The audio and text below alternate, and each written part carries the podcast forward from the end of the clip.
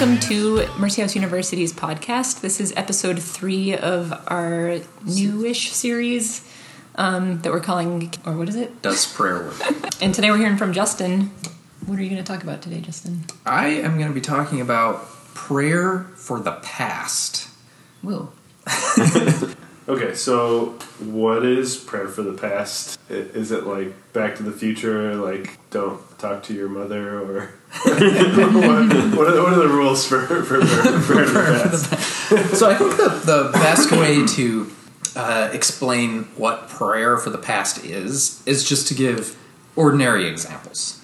Uh, so here's an example uh, that I'm stealing from Kevin Timpe, which is ultimately based on a similar example from Thomas Flint. But anyway, uh, so suppose you have you're uh, listening to the news and a report comes on that a tornado has just gone through a certain town where a friend of yours lives, and there were some casualties. But you don't know who the casualties are.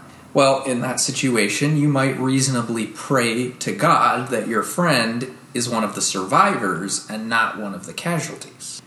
And it seems like in that situation, what you're doing is praying that things that have already happened went a certain way. You're praying that in the past, when this tornado went through this town, it didn't kill your friend. Or here's another example. Uh, suppose you've just taken a test and you're walking out of the classroom and you're not sure how you did, and so you pray to God, you know, I pray I did well on that test. Again, it seems like what you're doing there is you're praying um, that things in the past went a certain way, things having to do with how you answered the questions and so on. Uh, so that's what prayer for the past is. Uh, it's, in a sense, exactly what it says it is. It's praying that certain things happen, but where those things have already happened. the scenarios you're setting up are specifically scenarios where we don't know the outcome of the events. Why does that matter?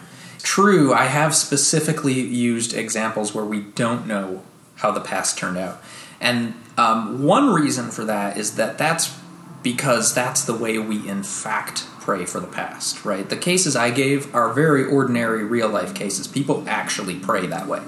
But you don't usually see pre- people actually praying, you know, that America won the Revolutionary War, for example, where we know that that's what happened and and we'll come back to that later about well why is that the case and does it make sense that we do things that way or should we not do things that way i also want to say something about why this matters i think the the examples i gave are again a good way of trying to answer the question like why should we care whether prayer for the past can be effective?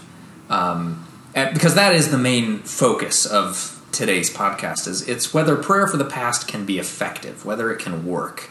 And it seems like it's obvious why we should care about this because sometimes we do pray for the past and when we do it's because we care about the way that the past went uh, that seems to be clearly true in those examples that you know i just gave so it seems like this is this is a, a question we should care about can prayer for the past be effective So, um, why would we have to worry that prayer for the past might not be effective? Yeah, that's a great question. Um, so, there is actually some academic literature on this question, and the main worry that people talk about in that literature can be summed up basically like this Prayer for the past, you might think uh, it can't be effective because it's too late. So, the thought being like, look, when you, by the time you offer a prayer for the past, the thing that you prayed for has already either happened or not happened. That's already settled, over and done with in the past. And so you might think, look, it's too late for my prayer to make any difference to whether or not it happens or not. All right, that's the basic worry. Now, it's important to understand what what this worry isn't saying. So, one reason you might worry that prayer for the past can't be effective is you might think that it would require God to change the past. And there are some reasons, I think, to doubt that um, God changes the past. I don't want to go into those right now. Instead, what I'm going to say is that actually we can bypass all of those problems. because I think that what prayer for the past requires is not that God change the past, right? So it's not that the past goes one way and then you pray that maybe it goes a different way and then God maybe rolls back time and somehow redoes things. Um, I don't think any of that is necessary in order for prayer for the past to be effective, though perhaps it is one way that it could be. Um, that's a controversial question in its own right. All that we really need in order for prayer for the past to be effective is for it to be the case that some events happen because they are going to be prayed for later. That's all we need. But the worry, again, is that even just demanding that uh, sort of explanatory condition and not demanding uh, changing the past might be uh, problematic. Because, look, once a, uh, an event takes place, right, any prayer that comes after it, you might think, look, it's too late for that prayer to make any difference to that event, right? The prayer you might think can't have any effect until it actually happens, but by the time it happens, the event is already settled. It's already either happened or not happened. So that I think is the the right way of thinking about the main worry for whether prayer for the past can be effective. Yeah, so the problem is is similar to cases of like backwards causation, right? Mm-hmm. Where uh, an event occurs and part of the explanation for why the event occurs happens later in time than the event. Yeah. But Justin, if God knows the future, could then prayer for the past be effective? Yeah, so this is one way that people have tried to make sense of the idea that maybe prayer for the past could work. Um, the thought is hey, look, God knows the future. But if God knows the future, then maybe prayer for the past could work like this. Um, return to the case of the tornado. Uh, let's say that you know this tornado is about to go through this town where your friend lives and God is looking into the future and seeing that in the future you are going to pray that your friend survives. And so God then sees that you're going to make that prayer in the future, uh, and so decides that when God lets the tornado pass through that town, God's going to protect your friend and make sure your friend is not among any of the casualties. And it seems like in that case, we have um, the, the condition we were after. We have a certain event happening because it's going to be prayed for later. Uh, my friend surviving the tornado happens because I later pray for it. And the trick to making the the explanation work backwards like that from a later event to an earlier event is God's knowledge of the future. God knows what I am going to pray for in the future long before I ever pray for. This is one way that some people have tried to uh, explain maybe how prayer for the past could be effective. I want to raise one worry about this model of prayer for the past. A worry that some people aren't bothered by, other people are. Maybe you will be, maybe you won't be, but it's definitely worth thinking about. So, you might think that in order for prayer for the past to be effective in this way, where God's knowledge of the future, God's foreknowledge is what it's called, is doing the main work. Uh, you might think that this threatens to introduce what are called explanatory loops. Explanatory loops show up a lot in time travel movies. And so here's what an explanatory loop is it's when you have an event that ends up explaining itself, perhaps through a long chain of intermediate events, but it kind of like backtracks and comes back and explains itself.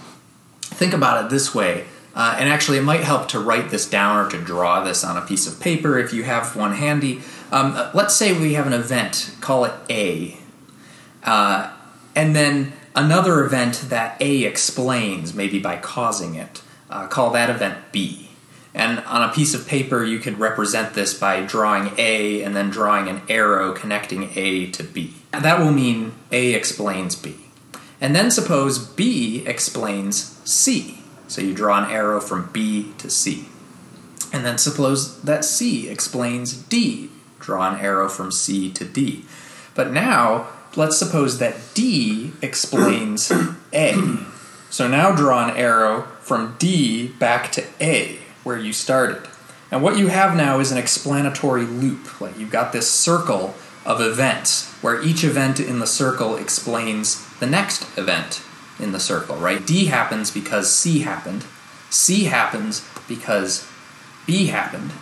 B happened because A happened. But then A happened because D happened. And what this does when you have an explanatory loop is it, it has the result that everything in the loop ultimately explains itself. Because if you take any one letter in the loop, like A, and you trace backwards, following the arrows backwards to say, okay, what explained that, what explained that, you always will end up eventually getting back to where you started. Some people think explanatory loops are impossible, um, that they're problematic in some way. Uh, it seems like nothing can explain itself, right? A can't be the reason why A occurred. You have to have something else to explain why A occurred. Now, here's the reason why this model of prayer for the past uh, involving God's knowledge of the future might result in explanatory loops. Let's take the example again of the tornado. So, you might remember as I originally presented the example, I hear on the news that this tornado has gone through this town where my friend lives. And I hear on the news that there have been some casualties. And that's what causes me to pray that my friend was not a casualty of this tornado. But now let's add something to the story, just for fun. Suppose that the reason that the news report came out as early as it did and included a report of casualties is because my friend actually was the one who witnessed the casualties and reported that to the local news station. And so if my friend had died in the tornado, that wouldn't have happened and the news report wouldn't have gone out when it did or had the content that it did. Now it seems like we have an explanatory loop if we say that my prayer explains why my friend was a survivor of the tornado, because we have something like this going on. We have my prayer explains why God saves my friend from the tornado. God's saving my friend from the tornado explains why the news report goes out. The news report explains why I pray that God saves my friend from the tornado, and around and around we go. Okay, so if you're worried about explanatory loops, if you think that those are problematic or impossible, then that's a reason I think to worry about this model of the future of God answering prayers uh, based on God's just knowledge that they're going to be given in the future, because it threatens at least to introduce explanatory loops like the one that I just described. Uh, can you give any like specific examples or reasons why people might uh, think explanatory loops are impossible? Yeah, so I think some people take the explanation relation to be irreflexive, which just means that something can't explain its itself. Yeah, and that's just supposed to be like self-evident. Yeah, it's supposed to be like an intuition that Mhm. a lot of people have. And so you might think that uh, since explanatory loops result in everything in the loop ultimately explaining itself, then you know that's yeah, I so mean, great. you might think that uh, that that's true, but in fact, it's not the case that any single event in the loop explains itself. Any event in the loop explains some other event, but not itself. It, it, Oh, there- are there's you- this thing. There's this feature of the loop that's weird, and you maybe you would want to rule out a case where an event stands directly in an explanatory relation to itself, but where it's mediated by other events that it explains. Mm-hmm. Right. So are you thinking if you deny that explanation is transitive, then we can we don't have to think that an explanatory loop involves any cases of self-explanation? Yeah, maybe something like that. Yeah. Another um, worry some people have about explanatory loops is that in the case of an explanatory loop, you might think, look, there's no explanation why the whole loop occurs because all the explanation is like self-contained. Yeah. And you might think, well, there's got to be some reason why this whole thing happened. And there's also ways that you could try to respond to that worry. I think David Hunt, for example, has argued that, well, sure, there could be an explanation of why there's this loop of explanations. Why not? Nobody said there couldn't be. Yeah. All right, so maybe some some people might not like the idea of explanatory loops. So, is there another way to explain how prayer for the past might work that avoids that? Yeah, so um, there are other accounts of, in the literature, and one that has been, it seems like, been more popular is this one. So you might think that instead of God's knowledge of what we will pray for in the future playing the starring role in the story. Instead, God's knowledge of what we would pray for in various possible circumstances is what plays the starring role in the story about how prayer for the past is effective. So, this is the difference between what's called God's foreknowledge, God's knowledge of the future, and what is sometimes called God's counterfactual knowledge, knowledge of what would be the case if certain circumstances obtained. So, here's how a, a model featuring God's counterfactual knowledge would work a model of prayer for the past. The idea would be this uh, we'll keep coming back to our tornado case. Instead of God looking into the future and seeing that I'm going to pray that my friend survives the tornado, and and taking that as the reason to uh, save my friend from the tornado, what God does is God considers this fact that God knows. That if God were to let this tornado pass through the town where my friend lives, I would pray that my friend survives. And so God, knowing this fact, decides okay, well then, if I let the tornado pass through the town, I am going to want uh, to answer that prayer, and so I will make sure that it doesn't kill the friend. And then maybe God decides, okay, yeah, and I am going to let the tornado pass through the town. And consequent on all those decisions, what happens? Well, the tornado goes through the town, my friend is saved. Later, I pray, but it also seems like at least, well, at any rate, the counterfactual fact that I would pray in those circumstances was the reason why God saved my friend. So that's the basic idea behind the counterfactual model. And there are different versions of this model, um, depending on how you think the conditional facts about what I would pray for work. So, one version of this model um, might say that actually it's just uh, a matter of like the conditions in the world, the laws of nature, and the conditions I'm in, that those actually determine that I would pray. Um, and that would be true, for example, on a theological determinism where God ultimately uh, causally determines everything that happens. There's also a view called Molinism, on which the facts about what we would do in various circumstances are not determined by the features in those circumstances. They can be influenced, but they're not like causally determined.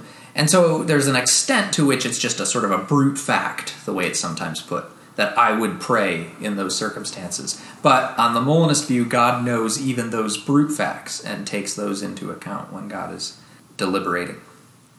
Okay, so I want to raise a worry for this model as well, and then try to answer it. But just a heads up, this next part of the discussion is going to be maybe a little bit tougher to follow if you're not you know someone who reads a lot of philosophy. I'm gonna try to make it as accessible as possible, but it could get a little wacky. So here's a worry that some people have or have expressed about this model of prayer for the past. You might think that look, if what God is doing is ultimate if if God say, you know, protecting my friend from the tornado is ultimately because of what I would pray for in various circumstances and not because of God's knowing that I will pray for it in those future circumstances, you might think, well, it's not really the case that my actual prayer is explaining why my friend was saved. Right? It's just this hypothetical fact about what I would pray for if I were in certain circumstances that's doing all the explanatory work. And you might think that's not genuinely a case of prayer for the past being effective. Something about me is figuring in the story, but it's not what I did. Right. Yeah. So something like that. you, you can actually think uh, as a uh, maybe a helpful example about the movie Minority Report. Mm-hmm. So in that movie, there are some people with precognition who are able to tell crimes that people would commit if there's no if there's no intervention, yeah. and then people are arrested on that basis. Mm-hmm the, obviously the, the moral implications are like, wait you're arresting for people people not for things that they are going to do because you're not letting them do them or for things that they have done you're arresting them for things that they would do and that doesn't seem right because mm-hmm. uh, people aren't responsible for things that they haven't done and they're not responsible for just things that they would do. And you can say the same thing about the prayer case. People aren't responsible just for the things that they would do, but but the hope is that we're actually responsible in some sense for our prayers. Right. Okay. So here is a way that I think one could try to reply to this worry. So I think that in cases where the person is actually eventually put in the circumstances in question, right? Like, so suppose it's true that if I were to hear this news report about the tornado, I would pray. Uh, I would offer that particular prayer. Now, I think it turns out I think it's I think it's the case that if I do actually end up in those circumstances where I hear the news report and I do actually offer the prayer, then I think that there are two explanations of the counterfactual conditional. Two explanations of the fact that if I were in those circumstances, I would pray. One explanation is in terms of another conditional, and this is something that um, Alex Pruss and Josh Rasmussen have argued in a paper of theirs. It seems like uh, one reason why it would be true that if I were in those circumstances, I would pray is because if I were in those circumstances, I would have really compelling reasons to pray. All right, that's one explanation of why that counterfactual is true. But it seems like, provided that I do actually eventually end up in those circumstances and I really do offer the prayer, there's an, also another explanation for why the counterfactual is true, and that's because that I actually give that prayer in those circumstances. Think about it this way it certainly seems like it's up to me whether I pray in those circumstances. And so if you actually put me in those circumstances and then I actually choose to pray, it seems like I am in some sense settling that it, I would pray in those circumstances. At any rate, this is a view that some people endorse. Now, suppose for a minute that that's right. Well, then one of the explanations of why the conditional that God acts on is true is in fact my prayer. And so my prayer ends up involved in the explanatory story after all. Now, you might think, oh, wait a minute, but this brings us back to the problem of explanatory loops. And here's why. As soon as I bring my actual future prayer back into the explanation, now we're back to this story. My prayer explains why it's true that I would pray in those circumstances. It's being true that I would pray in those circumstances explains why God knows that I would pray in those circumstances. That explains why God answers the prayer and then you can set up the rest of the story the way we did before in order to close the circle and make an explanatory loop. But here I think um, there is a possible way out that I'm not totally sure what to think of this, but I, for some reason it strikes me as promising. Um, so, as soon as you have two explanations of one of the links in an explanatory loop, it seems to me that this explanatory loop is intuitively innocuous. So go back to that drawing of you know A with an arrow pointing to B, B with an arrow pointing to C, and so on, and it circles back around to A. What we're doing when we say that one of the links in the circle has two explanations, uh, you can represent it like this. Take another letter, let's call it X, and draw it outside of the circle and then draw an arrow from X to one of the links in the circle. It doesn't matter which one, but let's just pick A. So now your picture looks like this. You've got A, B, C, D, A go, pointing to each other around in a circle. But A actually has two arrows pointing to it one from D, which is in the circle, and one from X, which is outside the circle. Now, it turns out that even though A seems to explain itself, um, there's also it's also the case that A has another explanation that's outside the circle, namely X. And the same thing is actually going to hold for every uh, link in the circle. Any letter you pick will have two explanations. One that you get by just following the circle around and eventually arriving back at the letter you started with. So, one explanation will be it explains itself. But another will be if you follow the circle back until you get to the branch where one way you go, you can keep going around the circle, and the other way you go off towards X. And so every link in the circle will be explained both by itself, but also by X, which is not a part of the circle. And so for me, this makes it intuitively less troublesome that there's an explanatory loop here. And I'm going to try to express why that's true. I think it's because, for one thing, each item in the chain would have happened anyway, even if it hadn't explained itself, because the X explanation was involved. And for me, that seems less problematic because we've got like an independent account of why this event happened. We don't just have to appeal to this purely bootstrapping story about somehow it made itself happen. And then this might just be another way of stating the same thought, but it seems to me that what we've got here is an explanation of why the whole circle occurs. Because you can think of the explanation as going like this you start with X, and then you follow that arrow into the circle, and then maybe you just keep going around and around the circle. But you had a starting point somewhere, and the starting point wasn't the circle itself, it was outside of it. So, uh, can take us back to the tornado example. What's the X in that case? Oh, right, good, yeah. So, um, X is one of the two explanations pointing to A in our drawing. So, A is the thing that has two explanations. In the tornado case, then, A is the counterfactual that if I were to hear this news report, I would pray that my friend is saved. And then the two explanations are these. Um, D, the explanation in inside the circle, is going to be oh the fact that I uh, actually do make that prayer in those circumstances, right? And that that explanation is one that's inside the circle. Mm-hmm. X is going to be this explanation that if I were in those circumstances, I would have really compelling reasons to offer that prayer. So A in our circle is representing the, the counterfactual claim. If I were in those circumstances, in circumstances, those circumstances, I would pray. yeah, D is explaining A, and D is the I am in those I am in those circumstances, circumstances, and and I I do do pray. pray. And then X, sorry, uh, And then X is is this counterfactual. If I were in those circumstances, I would have really compelling reasons to pray. yeah. And that's just a fact about like what explains that? Well, just the laws of nature, the structure of my psychology, right? It doesn't have to be a deterministic explanation. It might be, it might not be. But the point is that explanation seems to be, you know, totally independent of the stuff going on in the circle, right? That's just a broader feature of the world.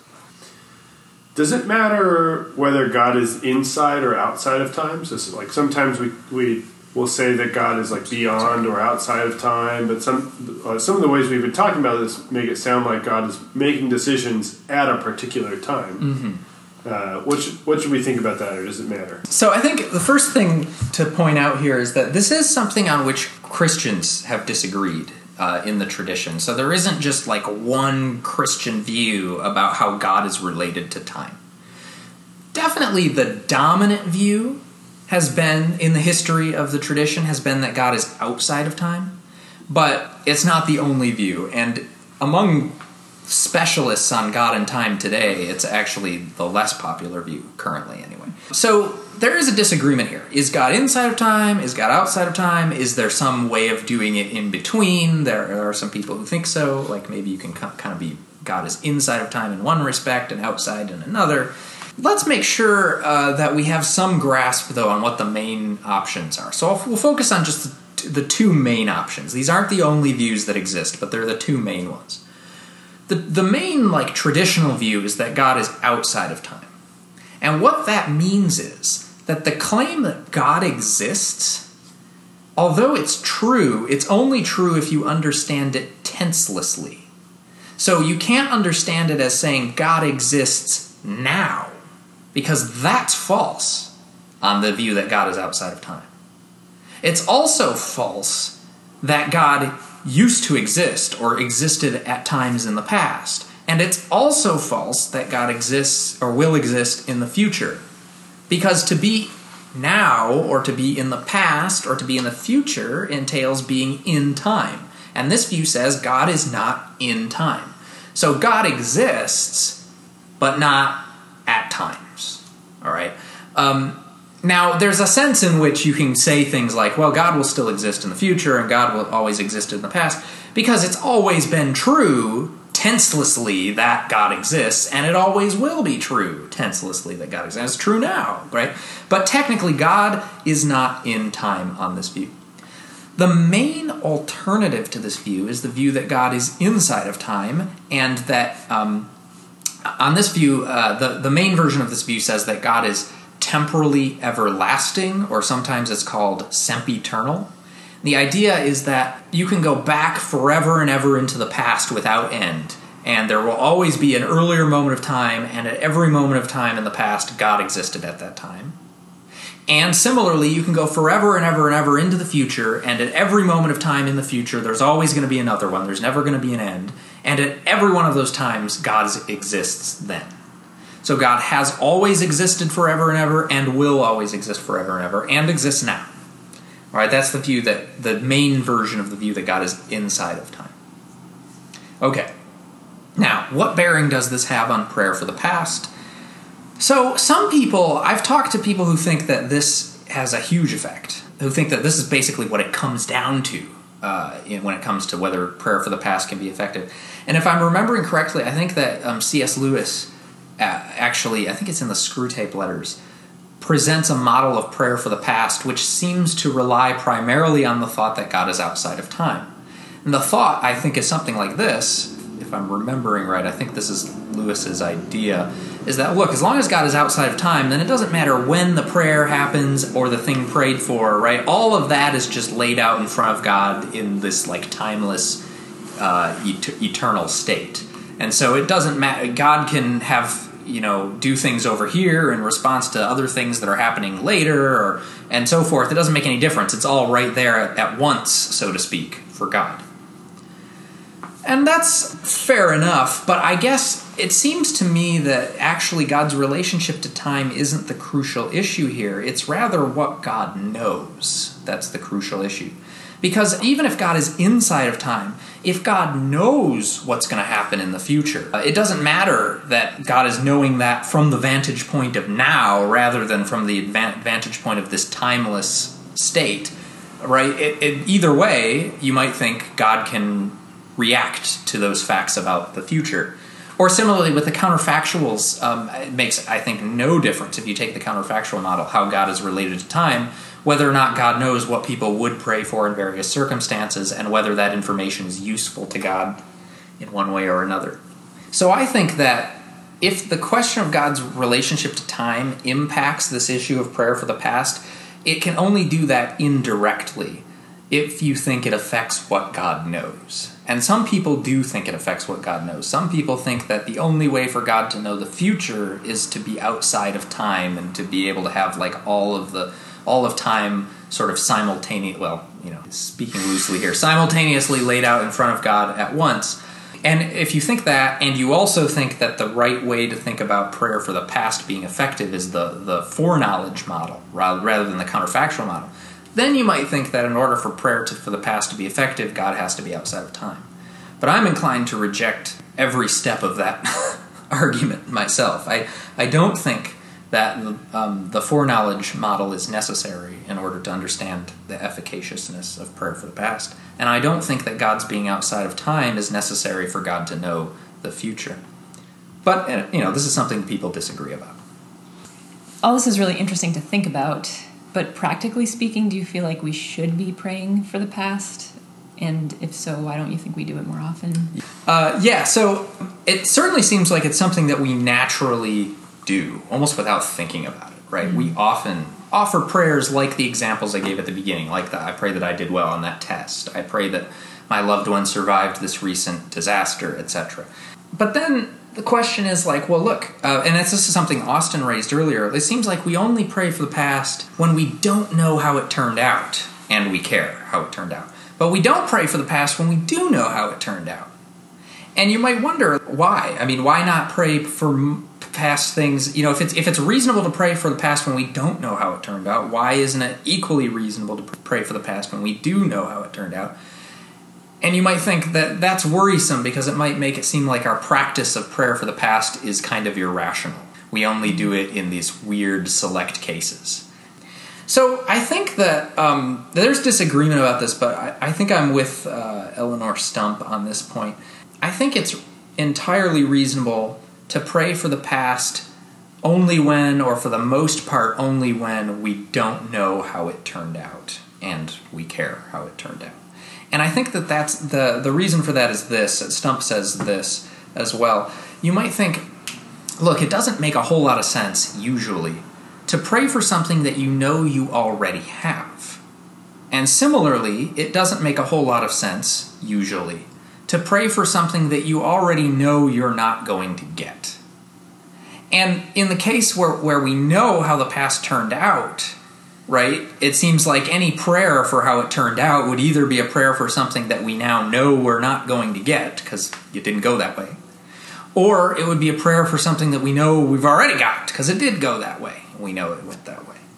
But when we don't know how it turned out, which are the cases where we're sort of naturally inclined to pray for the past, then it seems like, oh, of course it makes sense. You care that things went that way. Prayer for the past might be effective for all we've seen. We've seen some ways it might work. Uh, and so it's worth a prayer, perhaps, right? Uh, you, you know, you don't know that you haven't gotten it or that you have, and you might be able to do something about it at this point. All right, so that's prayer for the past. Thank you for joining us for this episode of Mercy House University Podcast's series, Does Prayer Work? Next episode, we'll be looking at the life of a particular person from Scripture to see what we can learn about prayer from the lives of great people from Scripture. So we hope you'll join us next time.